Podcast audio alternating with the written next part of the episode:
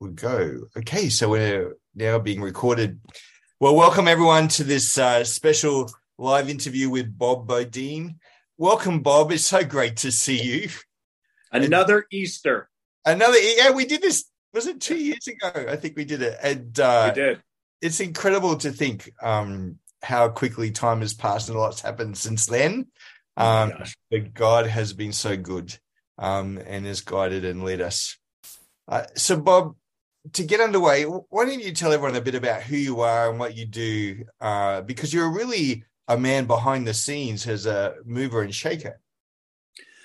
So I'm a CEO of an executive search firm, and and and I'm sure that all over we we had offices in every spot around the country, and uh, we place the top two or three executives normally in a, a, company, in a in a in a sports team, in a league, in uh, in, in every Fortune 500 company that people would probably do from the president, chief operating officer, head of sales, marketing, HR, that type of roles.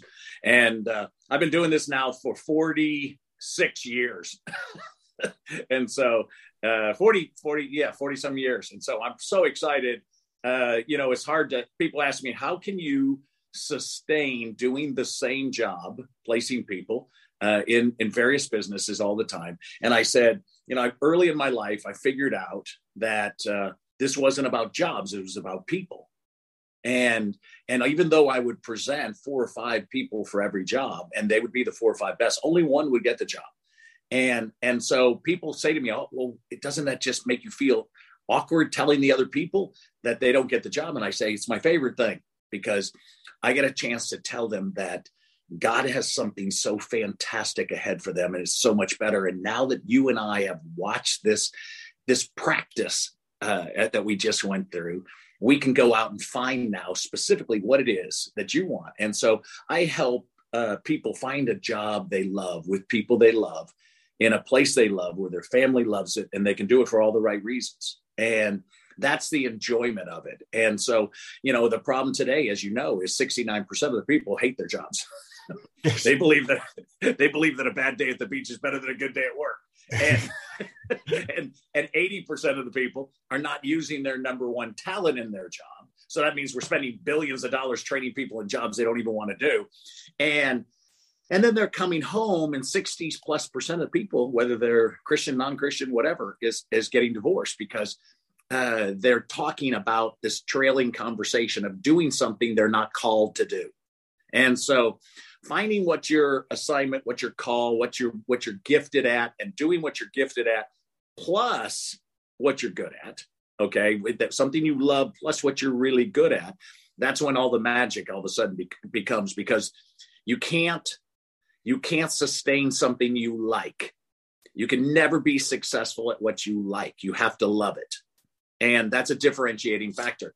And so people all around the world, I tell them all the time, if you want to if you would like to live a transformational life and leave the transactional, you'd have to know something. You got to know something. That's all in the knowing.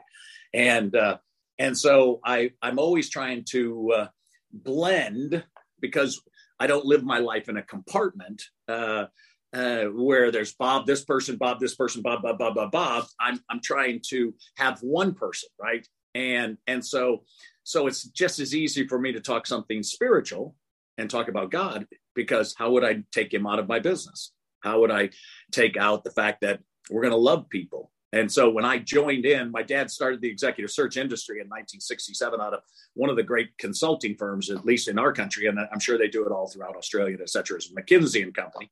And and so uh, and so when he came in and joined it, he had three rules that you should really do in a business, and and so I followed those and I thought he was going to talk really technical. And so I got my pencil out and I was really watching this.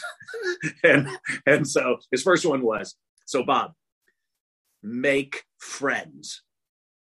And so, you know, when, even when someone says that and they're your they're your dad and your boss and somebody that you respect and he's your best friend, but he's also the leader in the industry there's kind of a piece that kind of rolls into the room when all of a sudden your first thing they're they're talking about is is not get to your cubicle and so make friends number two is help your friends in every way possible.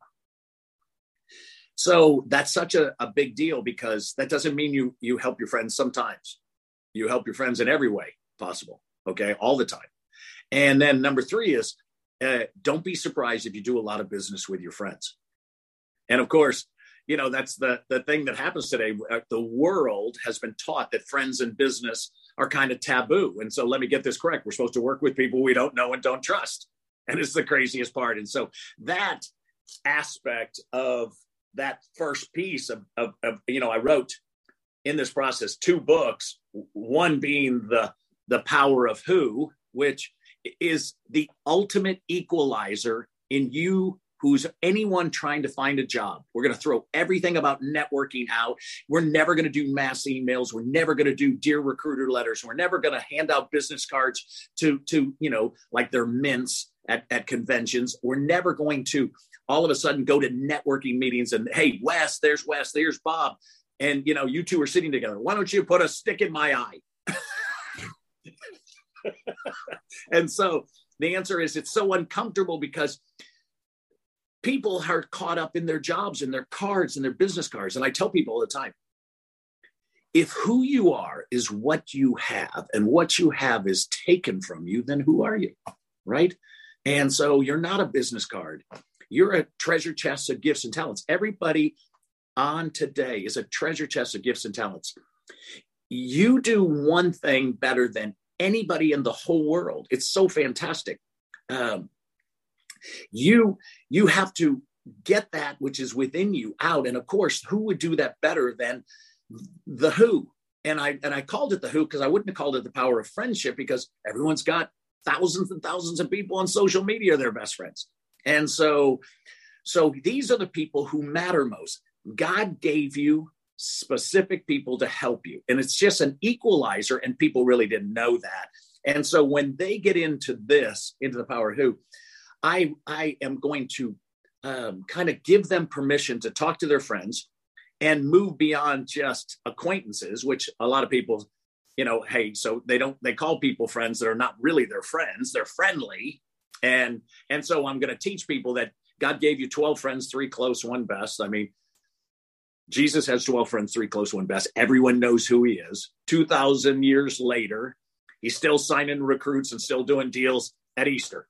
And uh and so the crazy part of this whole process is that god's in the detail. And so when i wrote the power of who I had no idea. Uh, it was my first book. I had no idea what had the impact, and now it's taught in 23 universities around the country, and uh, it's global, and it's helping people find their dream and opening them up to finding who their primary source of favor is, and all of that. My second book that I wrote um, is called Two Chairs, and so this book is like again, they these two books. Can you imagine?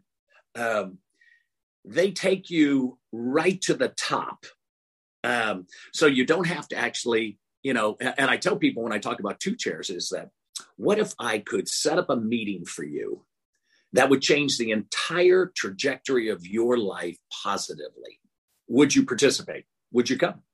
And and so the the the focus in this process is, you know, simple is you I'm going to set up a meeting at your house at your apartment, wherever you are.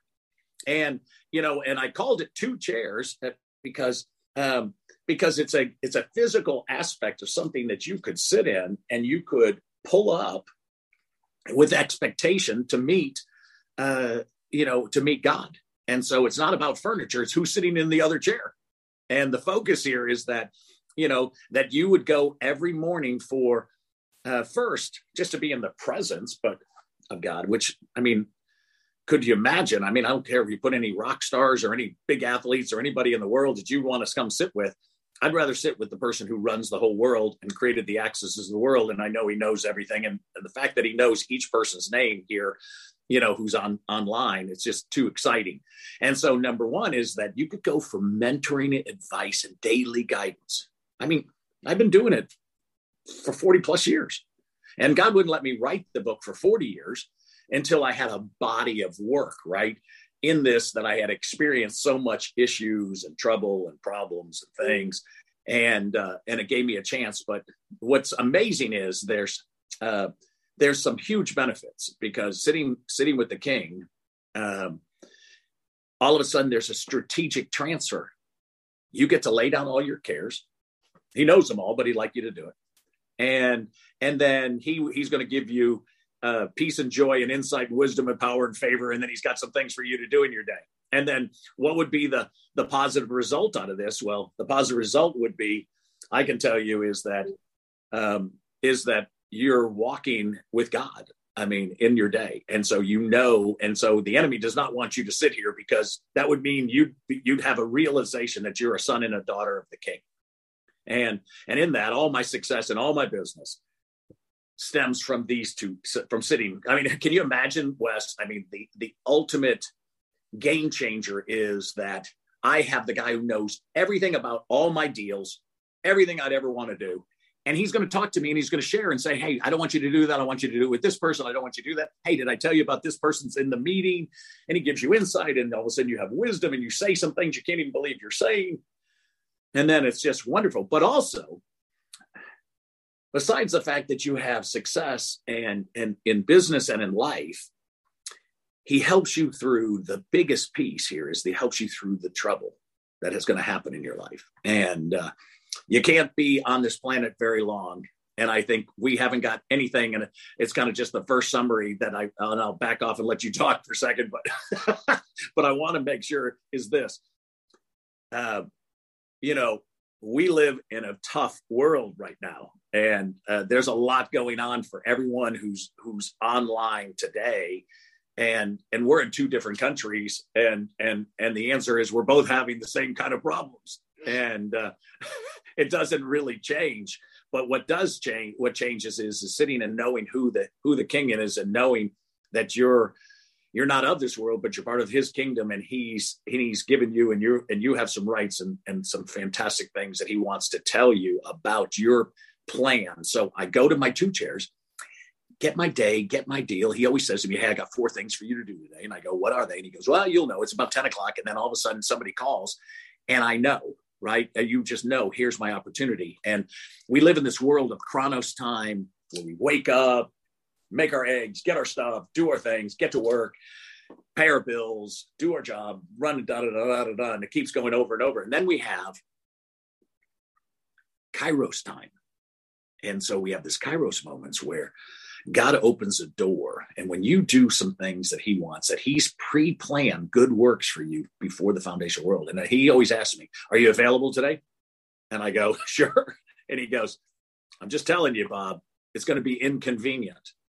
But if you'll do my things, I'll take care of your things. And so, so I have the sit with the king, and then could you imagine that he then opens up the power who for you because he already knows everyone you need to know to get anything you need done in life? And we can network for something every day, but why would we do it with a bunch of people we don't know when he gave you all the people? So it's too cool. I mean, the two things are the ultimate equalizer, it eliminates all bureaucracy.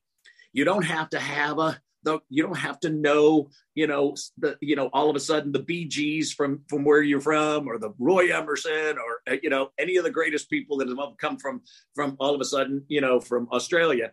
And and my whole point is that the person he gave you is going to open a door for you for your dream and that's what it can do and so when i introduce you in these two books it's a wild it's a wild ride it's been the one of the great ones so far for me and and uh, and I for sure I can know since I've all of a sudden gotten to know Wes. And it's amazing to me to meet somebody over the last X number of years that we've done. Wes is like one of my best friends. I mean, I mean, how is that possible? and we we haven't even gotten together in person yet, and I and, and I know he's going to do that. It's going to happen one day, and I think it's going to happen this year, Bob. In doing that. Bob, thank you for that introduction. Look, I, I think one of the great things, and, and I so appreciate you, and and um, I always tell people now, my best friend Bob told me about this book, Two Chairs, and you need to do this. And and some of you know that I've given away a thousand of your books over the last twelve months, and and it's it's incredible to see what happens when someone actually sits down, um, with God and like I had this guy last week. Um, you know, I gave him a copy of your book, and and I know, like, I got the impression, like, what the heck is this? Why are you giving this to me? You know, and then then I get this message. I tried it, Wes, and I became a blubbering mess because God just loved me, and and you know, and I that's the start of everything isn't it? That that we we are loved by God and God loves us, and it's through that love that we take that to the world. Yeah. Can you imagine the fact that you didn't call the meeting, he did. Yes. And so you're thinking, hey, so why did all of a sudden Wes give me the book? Why did all of a sudden this come through? Why did someone online all of a sudden intrigue you? What what did this? And the answer is is that so God's been calling you have a calling. He's been calling you for a while to do something. And, and so we know that the difference between head knowledge of God. So, like I grew up, and as long as I go to church and I'm done in 20 minutes, I go to my sporting event, that would be good. And then, you know, you you go to church and um, you know, you don't really read the Bible, you don't really get in and know anything in depth of it. Of course, you have somebody else doing that. And of course, that's that's not a personal relationship. And of course, I know of Abraham Lincoln. I know of big factors of big people that people would recognize as in a process, but unless I met them. So having a head knowledge, being inspired, that's another thing. But what we're talking about, Wes and I are talking about, is this. So I promise that if you have two chairs, you have two bean bags, you have two rocks, and you would sit down with the expectation of meeting the King of Kings. You come in, just get a cup of coffee. We're not going to read any devotional. We're not vicariously living through someone else having a good conversation with God. Um, if we would just sit with Him, He's got some things to share with you. And first, you're going to feel the presence. In the presence of God is fullness of joy. You can't even imagine. Um, and so, what's going to happen all of a sudden now is you're going to be with him. And once you experience him talking to you, now that's so, so can be so awkward for some people, but every day you hear the enemy talk to you and you're totally okay with that. It's just bizarre. And then if you hear God say, oh, God's going to say one thing, I hear God, I think I heard God say one thing, I'm a schizophrenic. And the answer is none of that's true. The answer is he's got some direction. And why would he give it? Because you're a daughter and a son of the king, and you matter and you're going to do your assignment, purpose, and destiny before you're done. And this portion is helping a bunch of other people find theirs. And that's, you know, if you want your dream to come true, you've got to help other people find their dream. And and the answer is, can you imagine how cool it is that you can do that? You can open up doors and be a coach and a wise person. To, you have just the idea. I mean, it's crazy. I get a glimpse of it, Wes, every once in a while, I'm in a big city and all of a sudden people are hustling and they're bustling, they're going by. And then all of a sudden, this young woman is just coming in. She's got all her stuff ready for a big meeting and she trips and falls. She scrapes her arms, her papers fall on the ground. Everything happens. She's just in total a mess. And then suddenly, out of somewhere, this fantastic person across the way sees her, runs, picks her up, picks all the papers up, gets her, brings her up, and settles her over here on the side. I wish, dang, where's my my phone so I could just take a thing and I'm going to show this to my my oldest grandson Maverick. I want him to. This is who you're supposed to be, Maverick. This is what you were created to be. You're there to see this kind of stuff. And then you think, and it dawns on you. No one else even saw this. No one else was going to help and and then you start to think is that so that's why when I grew up, I used to love Sherlock Holmes. He had the uncanny ability of seeing what other people couldn't see that was hidden in plain sight. And so, so you remember each person listening to me right now has a person in their mind of someone who helped them when they were growing up and they were the difference maker, the game changer, the moment maker in their life. And they did something and you'll never forget it. You might have four or five of them but you they gave you the loan they gave you the job they helped you when everyone else was doing they saved you from some really dark step you were about to make with the wrong people you can remember the year you can remember the day you remember the person's name and when you talk about this person um, they are revered to you and listen to me that's who you are. That's what God has called us to. That's who all of us are. And when you understand who you are and whose you are and the path you're called, when you sit with the king and he tells you, if you only knew how important you were to every single person in Brisbane, Australia, all over Queensland, all over everything, if you only knew what you could do for other people, it would change everything. We don't have, we can, listen, I don't care what's going on in the economy and all the other stuff. You know, when you understand and you know that the guy who runs the whole world is on your side, I mean, I mean, it's just crazy. I mean, I tell young kids, they oh, always said to me, Hey, my gosh, I said, Did you think like Jesus and Mary and Joseph when they was like born because he was in a shed in some little thing? Do you think like they were poor? And yeah. And I go, Well, what happened to, you know, the gold and frankincense and myrrh? I mean, they gave him gold bars. He could have bought Nazareth. We're not talking about a person who's just normal. Your ways are not his ways. They're bigger, they're they're grander, he's always got a door open to you. And the Kairos moment for you, I really believe these moments are starting to come. And the closer, if you'll just draw nigh to him, you make a step to the chair, everything changes. So, Bob, what you're saying is that God knows absolutely everything, and He wants to tell that to you. That one of our jobs, and this is a key aspect of prayer, is actually coming and sitting with Him and keeping our mouth shut and actually listening to what God wants to say to us. Yes. Could could we ever listen? Yes. I mean, you know, just by by sitting with me, it's hard for you know, and I had to like stop. I mean, listen, I'm the jabber of the world. he looks at me and goes, uh, "Are you done?" yes, sir, I am done. And so, and he goes, "Hey, so I listen thank you for sharing all that. I mean, I've never been in a time with God that He didn't affirm me. Yeah. He's not mad at me. Yeah. He's not mad He made me. He made no junk, made no mistakes. Um, he knows all the things that you wish you wouldn't have done, you wish you wouldn't have said. And thank goodness that uh, you know we have a we have Jesus who died for all of that for us, and uh, and and and he's put that as far as the east is from the west and and so it's really it's really good. But if we would just do as you said that's why i say in the book you get a minute to talk. He gets four. If you want two he gets eight. And and listen to me you have no idea what eight minutes is quiet like is listening to god. I mean and so and especially when the enemy does not want you to know you're a son and daughter of the king. So the clamor starts the, the, the your phone goes off something happens wrong I mean, as I was just trying to get all my computer lined up, I cut my finger. I've always had to run over again. I wonder. I think is there anything that I, I, couldn't get my right my major my right computer? I'm telling Wes I can't do it. I can't ever seem to ever. He always knows I can never seem to get my my computer batterized. And luckily, I had him introduce him to my daughter.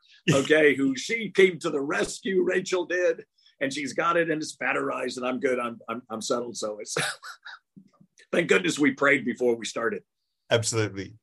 You know, Bob, in, in one of my two chairs time last year, God said to me, "Stop shouting at me," and I said to him, I'm not shouting at you. I'm having a conversation with you.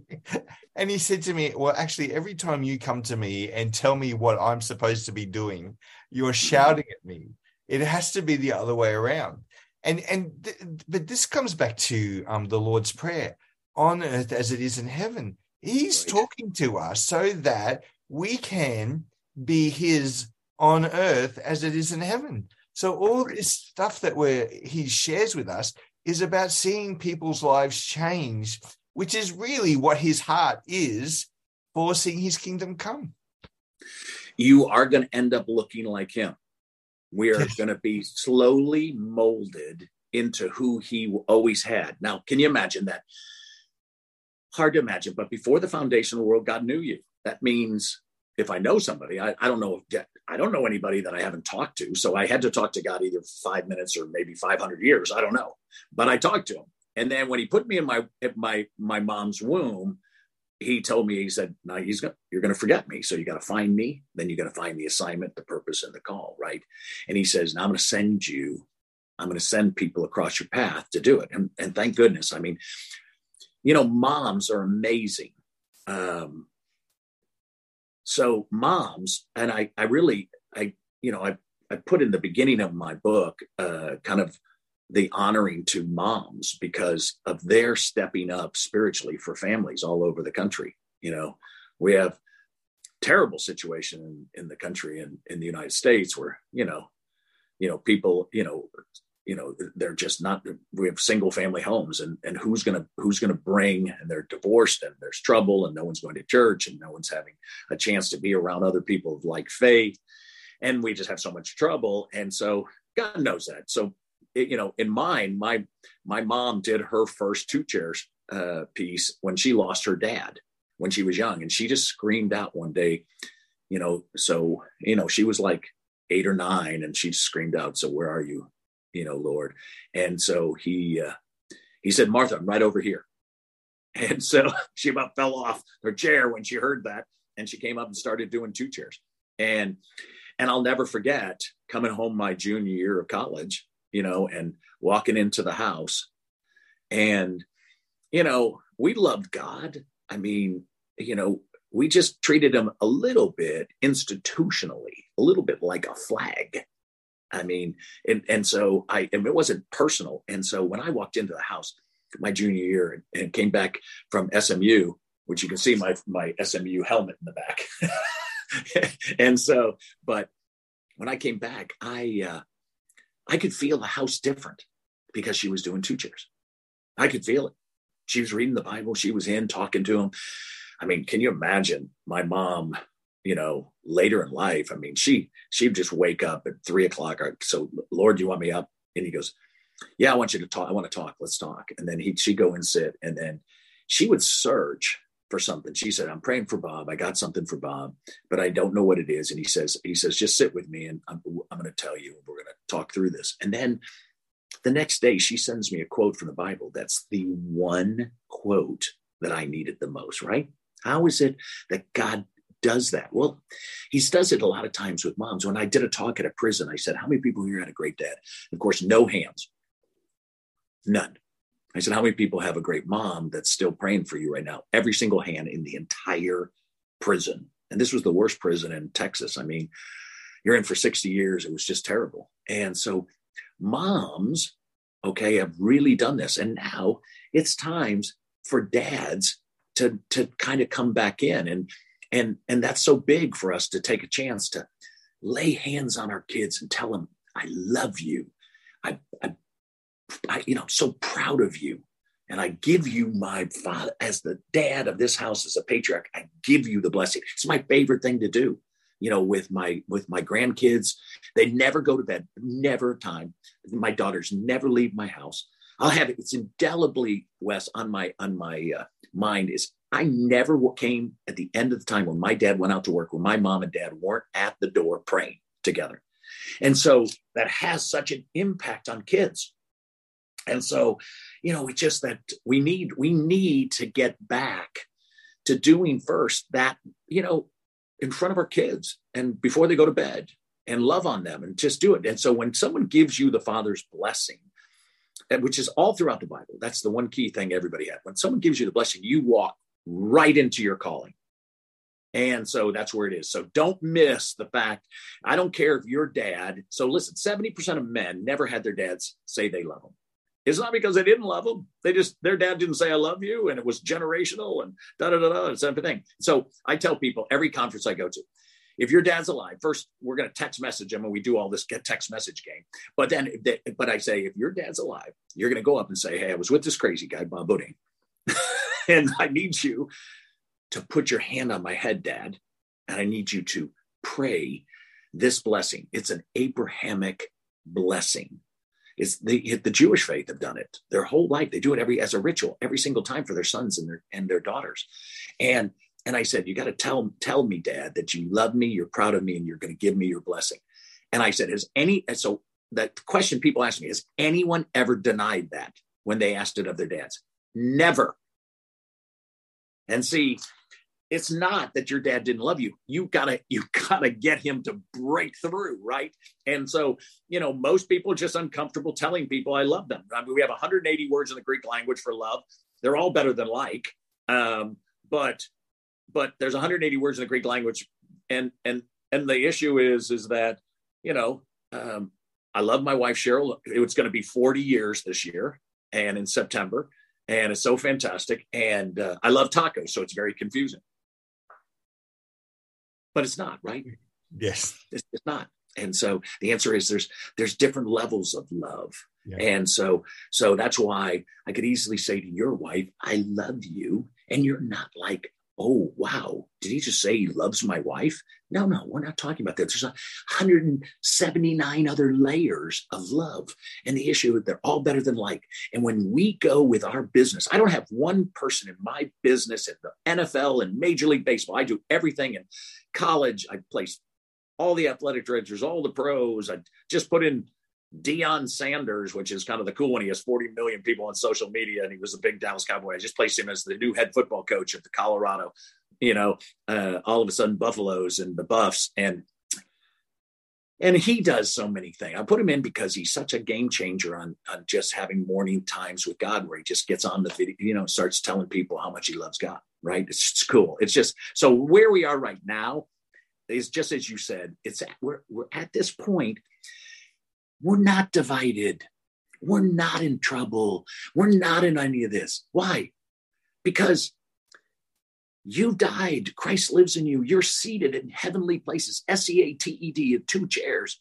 And as the Lord prayed, as it is in heaven, as it is going to be on earth, you are portaled. He, he portals down to tears, and you can sit with him, and he's going to tell you what you're going to do to help us get out of this trouble because you're not like thinking God's surprised by the trouble, are you?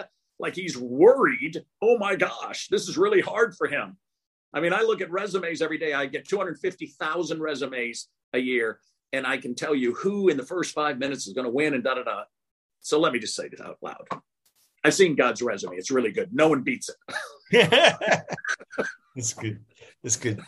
But we've got a great question here from Ian. He says, How do we get past the moment when Jesus tells me to do something today that we don't want to do? perhaps it's scary or impossible. Um, what do you do when you say, like, I could answer this, but I'd love to know what you say because often God says to me stuff and you think you've got to be joking, God. right. So you have to embrace the unknown as friendly and ultimately beneficial.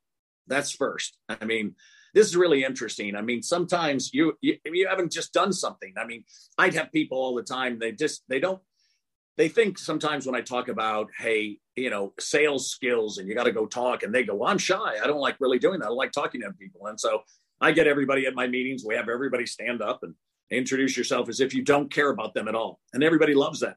They all diss each other. They all do all that. Then I have them, I say, hey, that's not who we are. Because that's just like Monday, Tuesday, Wednesday, Thursday, Friday, the uh, whole, the whole pandemic that's all people do. They walk in church, they do anything. They're not going to say hello to somebody, they're not going to greet them. Then I say, hey, this time, introduce yourself to the people as if you're long lost best friends. And I just raise my voice. Everyone breaks out into cheers and all hug each other. And all those people who are shy, all the Ians in the world, I wasn't going to do, I don't want to do that. They're hugging the person. And so my whole point is this look at, can you imagine if God himself told you and you you actually wrote that down on a note just a second ago to Wes. Well, that's the first thing I'm going to do because this is such a great opportunity for me to test the water with God. I mean, I used to test this all the time with my girls. I'd say they come down, they can't find their socks. Uh, I can't find my socks. Da, da, da, Let's pray about it. Uh, I'm not doing that. And then, then all of a sudden they're almost going to miss going to school and they come down. Okay, dad, let's pray. Boom. They go up, they find the socks in two seconds. I said, so God starts off with simple and then he moves the other. Here's the thing saying you're forgive, you're going to forgive someone. He told you he wants you to go forgive them. Um, that's hard. I mean, because they hurt you, and he wants you to do it first. And the reason why, because he's going to unlock that other person. See, our goal is to. It's easy for you, really. I mean, you could be hurt, but the answer is God cast. He paid for all our sins coming up here and now all of a sudden this is a chance for you is it a is it that he wants you to go back and and deal with some things that that you've done or you've had that you don't want to actually go and say um i don't know if that freed you from this wouldn't that be good so in our worst moments, okay, there's there's room for growth and freedom. And we have to go there. We have to embrace this unknown that God's saying. But he, listen to me, He's going to do it with you. He's already worked. If you read the, if you're reading two chairs, you're doing the done. It's already done. So I like, I don't know. I'm just going to go do it. And I'm going to go, I'm going to stand up in front of everyone and tell them I love Jesus. Now, I mean, so like in my business, hey, hey, I want you to tell this guy over here in a thing, you feel uncomfortable. I need you to go tell him something.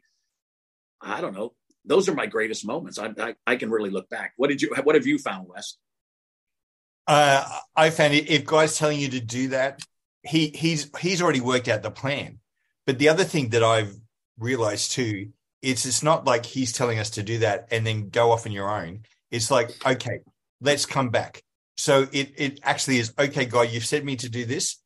What's what's the first step? What do I do? And often it's who's the person I need to phone, which is the power of who, you know, uh, you know, and doing that. And it's it's an invitation to a journey with him to go deeper with him.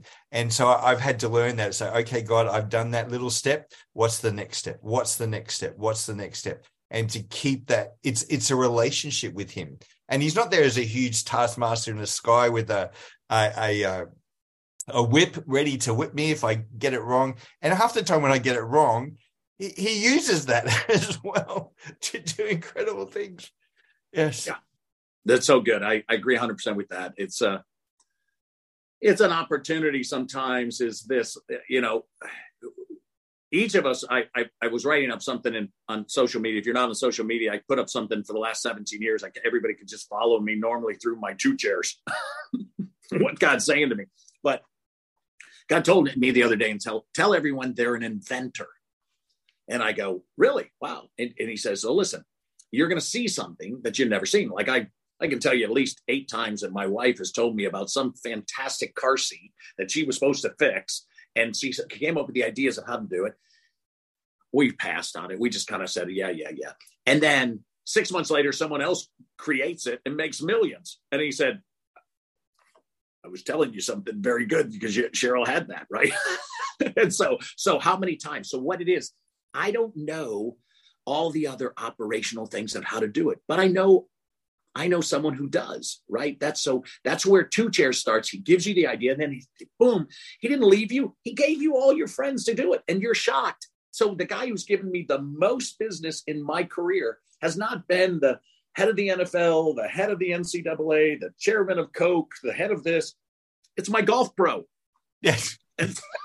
I said, so how do you explain that? Yeah. And the only reason is, is that he's teaching some guy, they're hitting shanks over to the right. And he goes, what's the matter? And he goes, I just lost my chief operating officer. I don't know what to do. And he says, hey, I got the perfect guy for you. It's Bob Beaudine. And yeah. you have to have him because he's someone you can trust. And he's 40 some years of experience. He'll work on it personally with you. And so then they just give me the business. And it was like, why? Because it's the same concept of what we're saying. You don't have to like get a, somebody you need to know to get the tickets to something. I'm getting you backstage pass with God. I'm getting you backstage immediately with the one person who knows. And you could say, "Oh well, I don't know anybody, and I haven't done that." If you're in the worst situation, you're you're homeless. So I had a homeless guy, and he came to one of my conferences. His name was Taz, and he's one of my favorite guys. And he he I signed a book for him. He was doing really good. And then all of a sudden, he loses his job. He's homeless. He's getting beaten up. He's on the street. Everything's going wrong.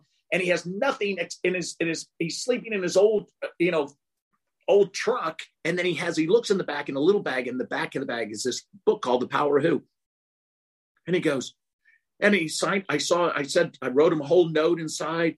And then he and then he thought, what am I doing? I'm going to read this book. He reads the book and he says, the first thing God tells him is, your brother, call your brother. And he calls him, and then everything shifts. And now he's got his own podcast. He's one of the most successful guys as a coach. He's done everything, and people want to know everybody, everything about him. Is that possible? Yeah. With God, all things are possible. That's right. I just wanted to say a quick thing about the invention thing. You know, God, um, I was reading something recently, and I just felt God say, you know, we've only had books for what, 400 years since the printing press came to being. But yet there was books in heaven right from the start because he, they talk about the books that are written there. And so God's been saying to me, "Where's what other inventions do I have in heaven that have been there that need to come to earth at this time?" And to ask him about that. In fact, actually, I'm a bit scared to ask him about that really because it's it's like you know we're seeing like you, you think about this thing, the mobile phone, and all the new but but all the elements that they're calling the, like the new earth minerals but they've been they were created back right. when the world was created. We're only just tapping into them now. It's just yeah. It's a brilliant statement. We're taking god's raw materials and we're just reformulating. We're not like coming up with anything new. No. we're taking the same things that are already here yes. and just making it because you had some idea. And the answer is when I get kids in a line, they're telling me their dream. I say, Any, if you want to have me to talk to you about your dream, get in line and uh, I'll give you a minute and a half, and I bet I can change the trajectory of your thing. And my AD, athletic director, comes over. I don't think they're going to probably do this. They've been working out. And I go, look at the line. There's 400 in line. They're already in line. And, and the whole point is when I get somebody and they tell me their dream, I look at them and I turn to the three people behind them and I said, come over here, this girl. And I said, do any of you want to be this type of person? And none of them. And I go, is that a clue? You are doing something that no one's yet. You, I've never heard anyone want to do that. Yes. And I said, I'm going to pray with you. I'm believing that for you, and I'm going to do something. I believe you can get that. And you know what? If you believe in someone, that changes everything. Yes. Yes. It and does. we got to do more of that. We got to do more of that. I listen to me, Ian. Go do that. Ian, I want to hear the news. You need to get on. You need to do it. You're going to be blessed out of your socks for doing it. Yeah. And so, listen, you do not have, just so the last comment on that subject is, you do not have the spirit of fear, but of love and power and a sound mind. Yeah. So the answer is, is that don't allow the enemy now to steal a moment for you that's going to be magical just because you're fearful. I don't know. It's so when you're around people fearful, their fearful stuff jump on other people.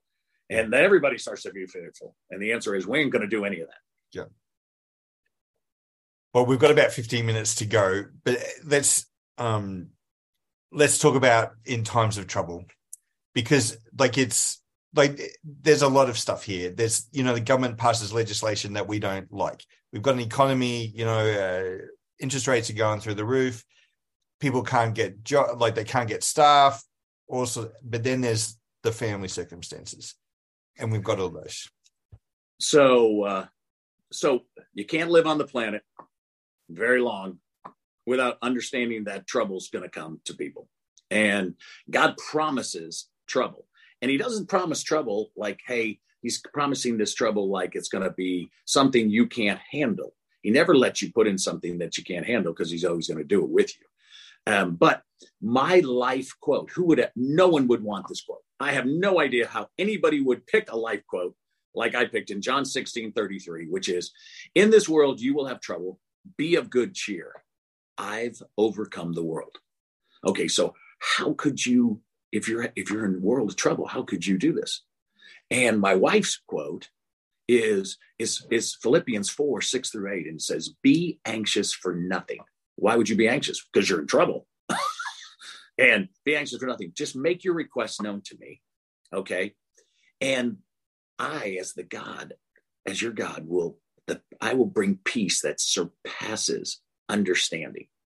And so so all my you know uh, you know i've had i had lots of trouble growing up and doing things like normal people and I had a bunch of stuff. And then God wouldn't let me write two chairs. I had no idea why he wouldn't let me write two chairs for 40 years, but it was a bunch of stuff I had to get to know and first. And, uh, and so I had, uh, I had been, uh, doing a talk. I did a talk for a school, um, and I did their commencement address, uh, just in, in May and and and I and I told them, I told these kids at the graduation, you're in full regalia, you know, and all the hats and all the stuff. It's really, it's outrageous. And I and I was nervous about it. And so God said, I know I got a specific message I want you to do. And I turned to them and I go, Congratulations, you're going to be this is a Christian school. I said, Dallas Baptist University, you're going to do great. This is going to be awesome. And I said, but unfortunately, no one told you what going out to the world's like. and so I said, there's trouble here And I said, No one's really told you about the trouble. And you've been living in a bubble and something's going to happen. And, and I'm going to tell you is you could get fired. You're going to be lied about. They're going to cancel you. You're going to have this. You're going to be out of in lines. Your, your mom and dad are going to be mad at you because you haven't done a job. You don't know who to call. You're not calling your friends. You don't know the power who. You don't really do two chairs and you're in trouble. And so I said to him, but I want you to write something indelibly on your heart tonight. I said there was a book that I really loved called Man's Search for Meaning, and it was and it was a guy, Viktor Frankl, and he was in a Nazi death camp, and they killed his mom, his dad, uh, his wife, and all his kids, and he wasn't going to let that beat him, and uh, and they were moving him and torturing him, doing all this terrible stuff, and he said this line. I said, I need you to put it in your heart. And he said, I said, between any stimulus, anything that's currently anybody who's listening to this right now, anything that's happened to you, because everyone's got something happening to them, that you just you're just not telling anyone, and your response is a space, and you get the power to choose your response. If you choose an emotional one, you're going to spiral down, and if you choose an intentional one, in the most troublesome times, the most horrific times, there's room for growth and freedom. And I had no idea that I was writing this speech for me. Three weeks later. So I got the call from my granddaughter, and Cheryl's on the phone, and, and my grandson, who's 13 months old, who's named after our last name, um, is is all of a sudden fell in the pool and drowned. And I can promise you that um, be of good cheer and be anxious for nothing was not the first thing that my wife and I thought. But we held our tongue. We just made a beeline. My son in law pulls him out, resuscitates him because God had told him, had got him when he was a sophomore in high school. He's a big lug of a guy, lineman, and he pulled him out and he had been up and he, and he resuscitates him. And so we get hospital. I arrive in the scene. My wife's going one direction. I'm taking care of him. We got child protective services there. We got trouble every possible way. The ambulance leaving with Bo. We have to get to the hospital. We have to get care flighted to another hospital. We are in panic in, in day one. And so day one is an abyss. You could be in a problem right now, just like us. And and I will tell you, day two, what we decided was we needed to lock arms. Huh. So we locked arms with our family and we surrendered. We didn't know what to do. We couldn't lean to our own understanding. We're going to trust you. We're asking for you, though, to do something that we couldn't imagine possible. I need you to step into the room and give us some of this all surpassing peace. And then, in my 45 years of being a Christian, I've never experienced, and all my time of doing two chairs, never experienced anything like this. All of a sudden, he stepped in. And it was like every single person would he listen to all of us pray we just praised him. We said, We're trusting you. We're believing that he's going to, to wake up in this hospital. We're believing for that. And, but we're sticking with you no matter what. And we're going to be cheerful and we're going to do our part. And it's like he reprogrammed every one of our family's minds. And we immediately just all of a sudden knew our path. Is that possible? I, I don't know. But now all of a sudden we knew what we were supposed to do. We started doing, we there's so much that goes on in a in an ICU unit. I mean, doctors coming in wanting to tell you, you know, bad news all the time, whether they have it or not. And they're going to have a new doctor, new doctor. And I just stopped that. Um, I just stopped that immediately and said, Hey, I need to, do you mind if I pray with the next one? I said, Hey, let me pray for you and your family. And then I pray for him. And then he looks at finally at me and he says, Okay, so Mr. Beaudine, um, what what would you like me to do? And I said, I said, anytime from now on, everyone that we're getting messages from all over the country, because we went wildly out and told people why. Because we need more prayer. We wanted to hit the heavens and do this. We want to. And so we started praying for people on our floor. It's we started going out. It was an abyss. Our room started to brighten. We had 24 hours a day. We were pray, doing praise music in the room. My daughter was, can you imagine the trouble that goes on with somebody with with grief and and shame and problems and this? We just, I just looked at Jenny, we just hugged and I said, accident. We're just trusting God. Do not do not go there. Now listen, here's the thing I want to tell you who are in trouble right now. There is no neutral ground to trouble. None. You're either going to have faith or fear. You're either going to have faith or you're going to have no peace. And God says, you're going to have to trust me. Do you trust me? Because I want to see that, listen, without faith, it's impossible to please me. So I, I'm going to show you something. I'm going to give you some crazy, unbelievable growth and freedom if you'll just trust me. And so we just started working on it. We started talking, and and and, and I had one of my daughters that you met just a second ago, Wes, is she would start doing praise music and sing DeBow in the room, and then all of a sudden, uh, all the nurses and all the doctors came in. On day six, they tell you bad news that your your your your grandson is brain dead. On day seven, they're going to do it to you again. And on day eight, my Bo, my hero, um, gave his heart to a four month old.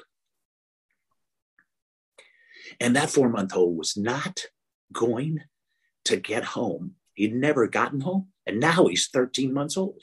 It's fantastic. Our, our family cheers. He gave his liver to a boy that was on our ICU floor that my wife and I prayed for. We are praying for another boy to be healed, not knowing that he's getting my my grandson's, uh, you know, liver, and he gave his two kidneys to all of a sudden a 42 year old woman who wasn't going to live, and she can live on his two little peanuts, and they grow into the largest. Now, listen. Here's the thing. I talked to God all the way through this. The most amazing moment was day seven, just before this whole we giving our, our, our all this stuff. On day seven, the doctor has to do it again the second time to tell you the bad news. And he looks over, and our whole family's there, and he looks over at my daughter, Jenny. And she goes, You know, Jenny, I'm just going to tell you. I don't want to tell you what I have to tell you.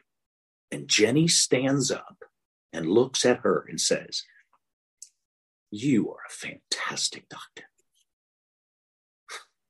You loved on our Bo, and we are so proud of you.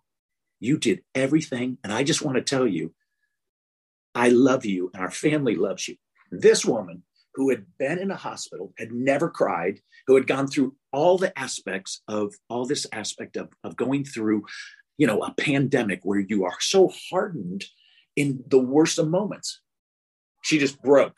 Everyone in the room broke, all the nurses broke, and everything started to shift. Here's the thing. So listen, a day in heaven's a thousand years. So when I die, Bo's going to miss me three minutes. When Jesus walked Bo into the hospital, okay, is it possible that that sometimes you didn't have a limb, you didn't have legs, you had something bad happen, and God's trusting you that you're going to be a difference maker beyond. And He trusted our God, our little Bo, that his 13 months. And it's just so big and he saved three other lives, but he has changed lives. We had 22 million people on social media follow this honor walk as they did the following at the end of the day as he gave his thing. We raised money for all of the aspects of, of because of my son-in-law, you know, Rob, and it did some great things. We have miracles that are so big. Could it be that God has a bigger plan? Of course he does. And so my point to you is, is that there's something great here in your trouble. Now I got to tell you the best news. So my daughter Jenny is now pregnant. Rob had a vasectomy and they told him, and he had to have a reverse vasectomy, and he only had a month or so possible to be even have children. And The fourth life now is coming. And so all of a sudden, out of nowhere, not only do we save three lives, we have fourth. And, and, and I keep telling Jenny, I said, can you imagine Bo is having a great day. Jesus walking Bo into hospital. There's my mom who did the whole two chairs book for me and I wrote it through. And as you get to know in this reading this book, but in this time, it's so spectacular. During this time, there's my mom who has 25 great grandchildren. She's never met one. There's Bo. She grabs him. Do you think Jesus ever gets to hold Bo again? never. so, could it be possible in some way, in the most horrific way, that want my fourth grandson who was just this fantastic kid. So I'm just my point to everybody today is this. Listen, I don't know. I'm stronger. Our faith in God is stronger as a family. Um, my daughter and her husband and all our all of my other two girls and their husbands and this. It's just a it's we're choosing God.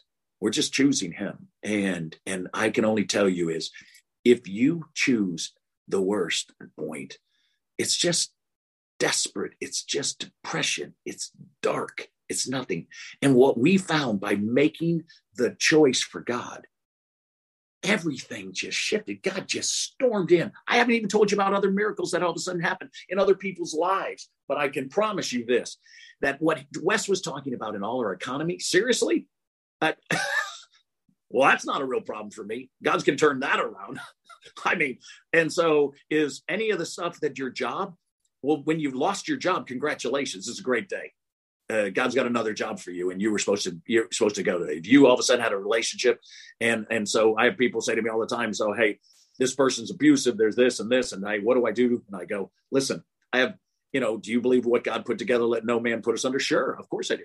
And so he goes, What do I do with that? I have no idea if God put you two together. So I'm gonna you're gonna have to go to two chairs and talk to God. And my point is, is I want you to understand that you and your family today, I mean, I I'm going out of my way to make sure my daughter's not worried about pools and things in the future and problems and all that. I prayed and laid hands on my daughter and said, no nightmares, nothing. And she hasn't had one. And I'm just saying is that this is a great day for our family. I'm telling you, if you're in trouble, I have the one person you can trust, and that's in two chairs.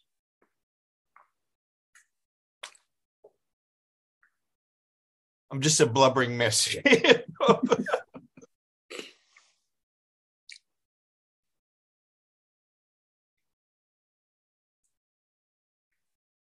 this you know, I had a guy reach out to me recently. He said, um, you know, whereas I don't get the two chairs thing. And I said, look, it's, you don't need the two chairs. You can chat with God, but it really does help. Just sit there and picture Jesus. And, and I did this exercise with a guy the other day. And I actually asked him to explain to me what did Jesus look like to you?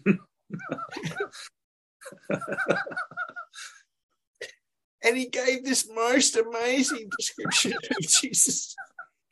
And it was a, it was a guy who um, had only recently come to know Christ. He had a huge porn addiction. He had a lot of shame. His family don't trust him. And uh, but during that time with God, God gave him a renewed mind. He gave him, and you should have seen the smile that came across his face. We are leading people into encounters with God. And sometimes it just really helps to have something to focus on in doing that.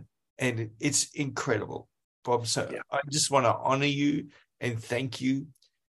It's been a tough year. it's been, but like you said, we all have tough situations that we're going through.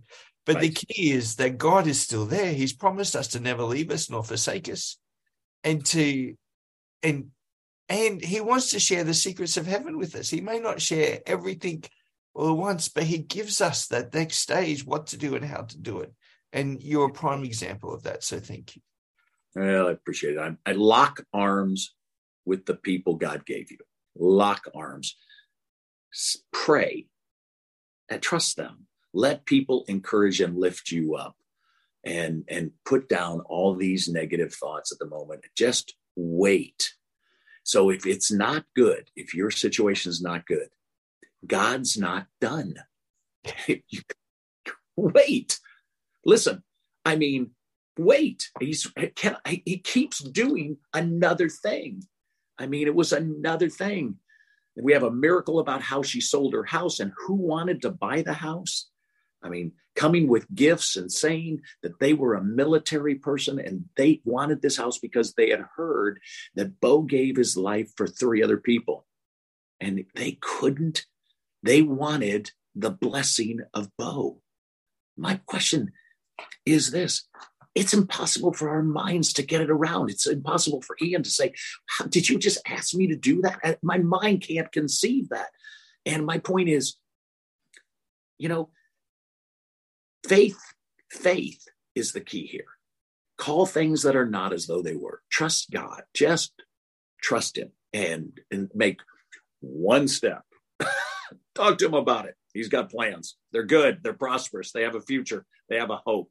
And that's exactly, I think, what you and I are all called to. I know Wes and I, we take on this mantle. We are merchants of hope. That's what we want to be.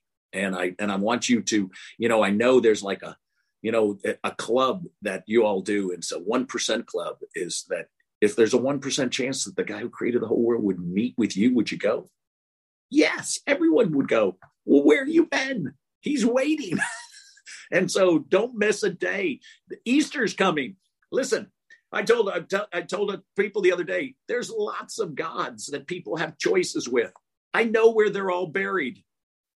There's only one that has been resurrected and has ascended, and he's going to do it. He does it, and he's done it for you. Why? I mean, in your success, in your business, and in taking you through hard times. And he took us through hard. This was hard, but I can promise you is that um, he'll never forsake you. He'll never leave you, like Wes said.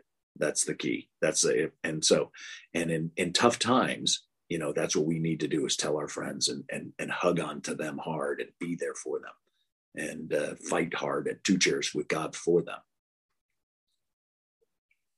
Bob, can you finish off by praying so thank, thank you, Lord, for Easter, for us being here at a time to be able to do this again. May this message touch people in so many ways.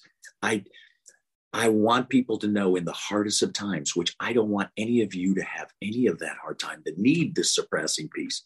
I want you to know that the God who calls who who calls the whole world and has been calling you and has a calling for you you can't run for it you can't hide from it he's coming he's got you and he has plans for you lord i just ask you at this easter time that all of australia is hearing the call all of them are going to come together because we're not divided we are we are going to lock arms together I just know I'm going to get a chance to come there and pray with you all. I pray blessing on you. I pray peace and joy and insight and wisdom and power and favor.